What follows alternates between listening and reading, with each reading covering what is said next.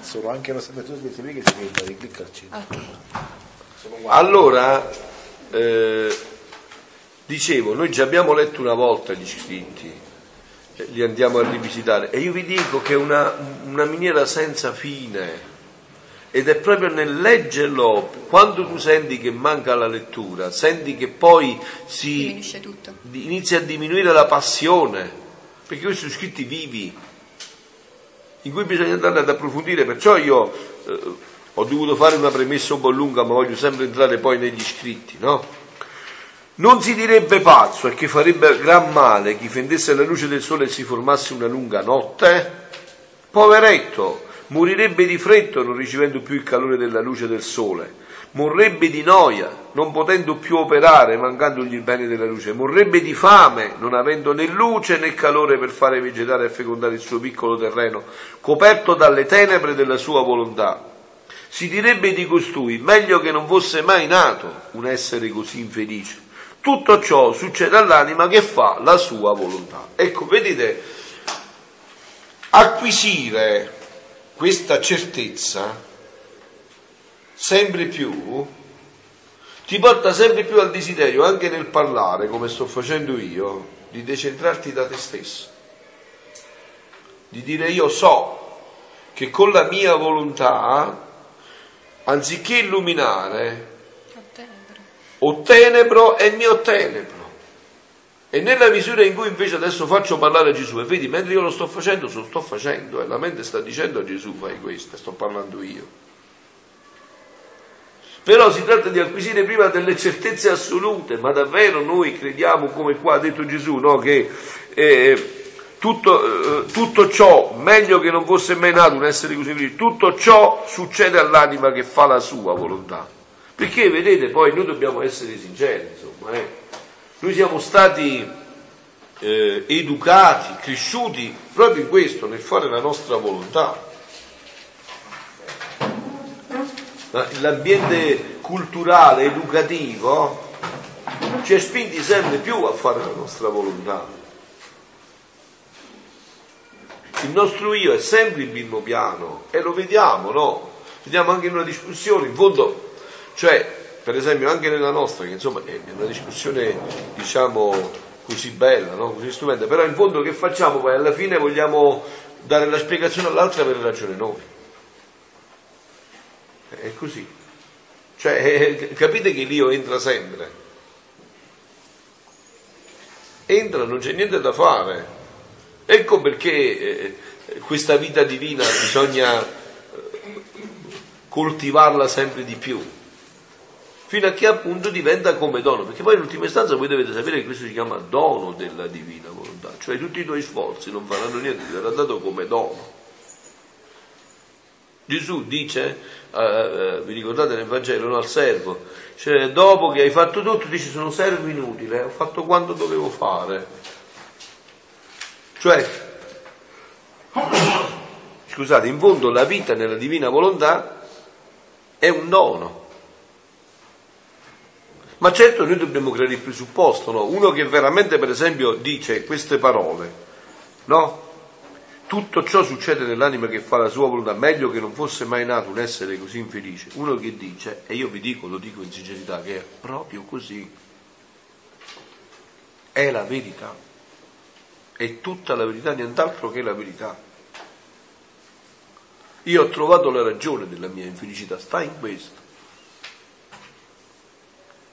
Per me adesso sono palliativi. Trattandosi di dono, pure a Luisa gli è stato donato. Però immagino che Luisa è stata pure preparata da Dio per viverla poi.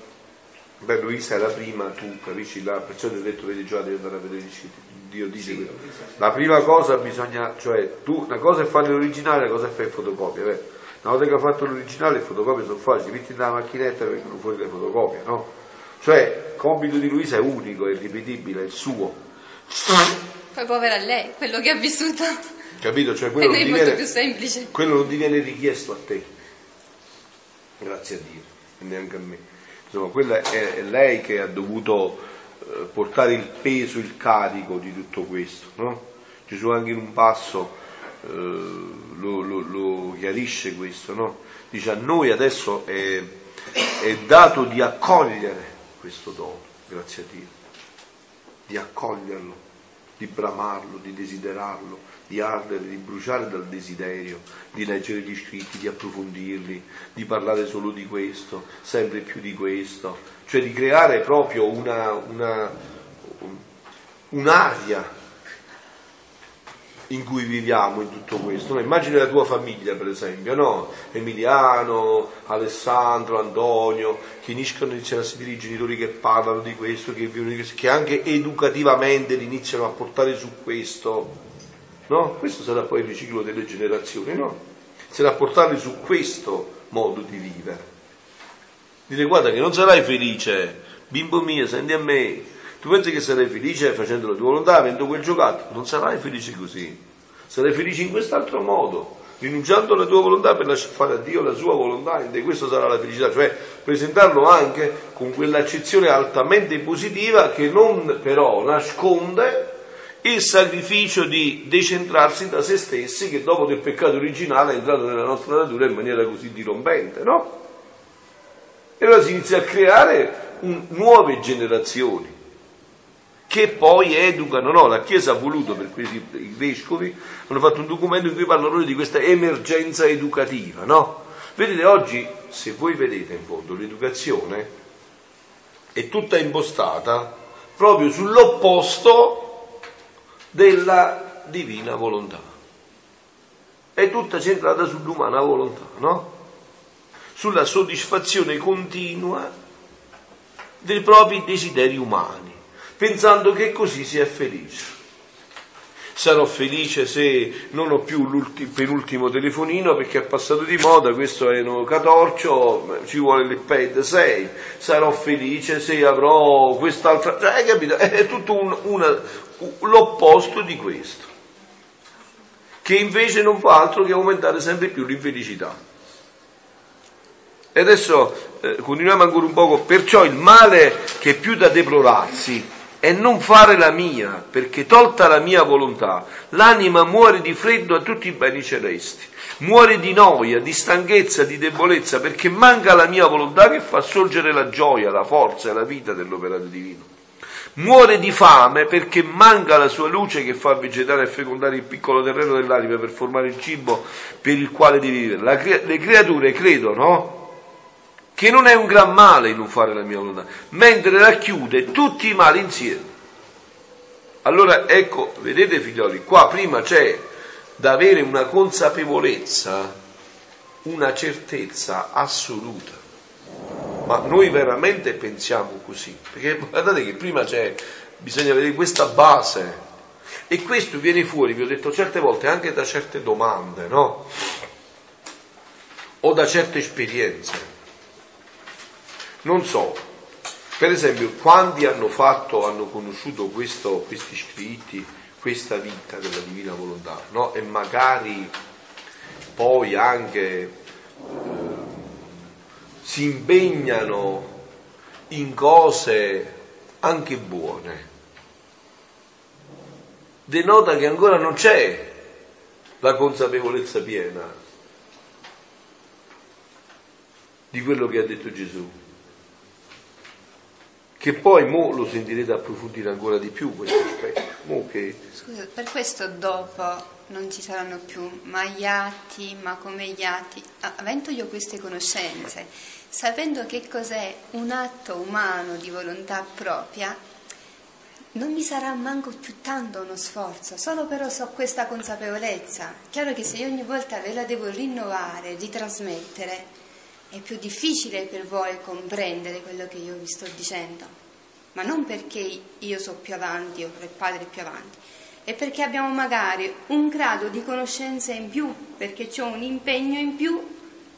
Avendo capito che cos'è, avendo trovato eh, la perla preziosa, abbiamo lasciato tutti i campi e cerchiamo di trovare il tempo per poter coltivare la perla eh, preziosa. Vedete, anche questo, appunto, anche questo, vedete, se uno lo vede no, nella verità, vede che anche il Vangelo eh, ti fa comprendere perfettamente. No? Io mi chiedevo sempre prima di conoscere ma che significa il venditore, cioè, cioè, quello già era uno che insomma, come trova la perla preziosa e va là a casa ci vendo tutto e mi compro quel campo.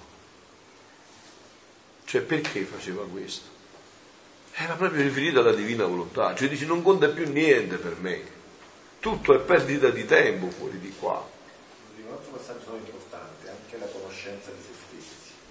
Tramite la conoscenza di noi stessi si capisce anche cos'è un atto umano però se l'atto umano deve essere un'alternativa al divino sullo stesso livello, lo sforzo è maggiore. Cioè lo sforzo è, è sempre su cose che sono alla pari, ma se io riesco a comprendere chi sono io, cosa è un atto umano e quanto vale quello di appunto è come dire mi accontento dello 0,1 o voglio l'infinito appunto allora, appunto questo, questa lotta fra faccio, faccio io o fa lui perde anche forza. Ma per questo, eh, ma questo da dove viene? Proprio dal, dall'approfondire questi scritti, dal leggere. Eh, ma, quali, eh, ma, ma qua ti conosci, eh, ma qua ti conosci sempre più, no? Per esempio, in un passo del quarto volume, vi parlo del terzo, no? Che io mi sono proprio eh, addicriato, proprio una cosa stupenda, quando Gesù gli dice a Luisa, tu non è che devi essere umile, tu devi essere niente è nel tuo niente che io potrò fare tutto, nel tuo nulla. Cioè se tu parli di umiltà mi stai già parlando di qualcosa, devi, fare l'esperienza del tuo niente, del tuo nulla. È in questo nulla che io ti riempirò del mio tutto, no?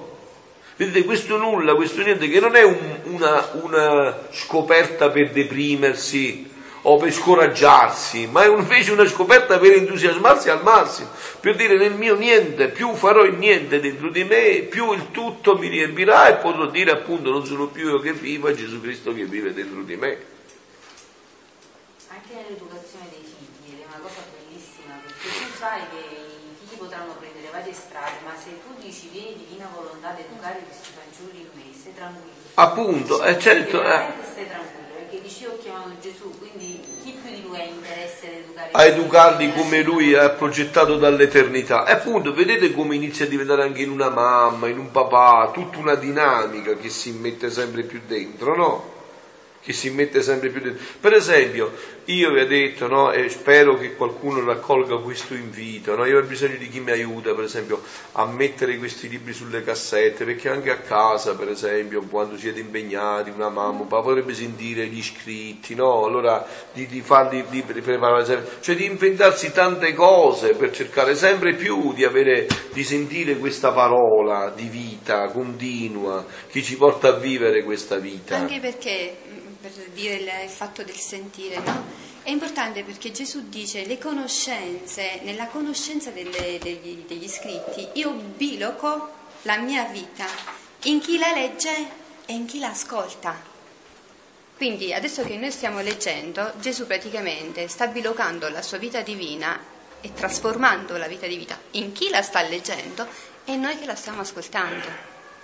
Però tutto questo si può avere e quindi comprendere l'importanza solo se approfondite gli scritti e quindi dopo tutto verrà naturale nell'industriarsi come avere nelle nostre quotidianità la possibilità di approfondire gli scritti. Non posso leggere, posso ascoltare, posso, posso fare un miliardo di modi. È capire, non posso ascoltare, è capire. È chiaro.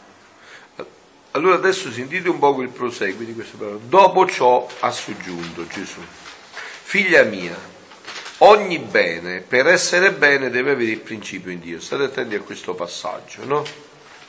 Perché qua si tratta di avere questa consapevolezza, più si ha questa consapevolezza, eh, più è così, no? Sicché l'amore, l'amore anche, no? Quello di cui parlava Giampaolo, l'operare anche il bene, il patire, l'eroismo di quelli che si menano a corpo perduti per ottenere un intento, lo studio delle scienze sacre e profane, insomma tutto ciò che non ha principio in Dio, gonfiano la creatura, la svuotano di grazia. Allora io vi dico, mi dico e vi dico, voi siete certi che è così, che è proprio così. C'è uno che sta studiando una cosa sacra, che sta studiando la Bibbia, che lo sta facendo con tutto il cuore, con tutta l'anima, con tutta la mente, con tutta la forza, ma che questo non ha principio in Dio, ma nell'io. lo sta facendo come un ruospon, ma non gli sta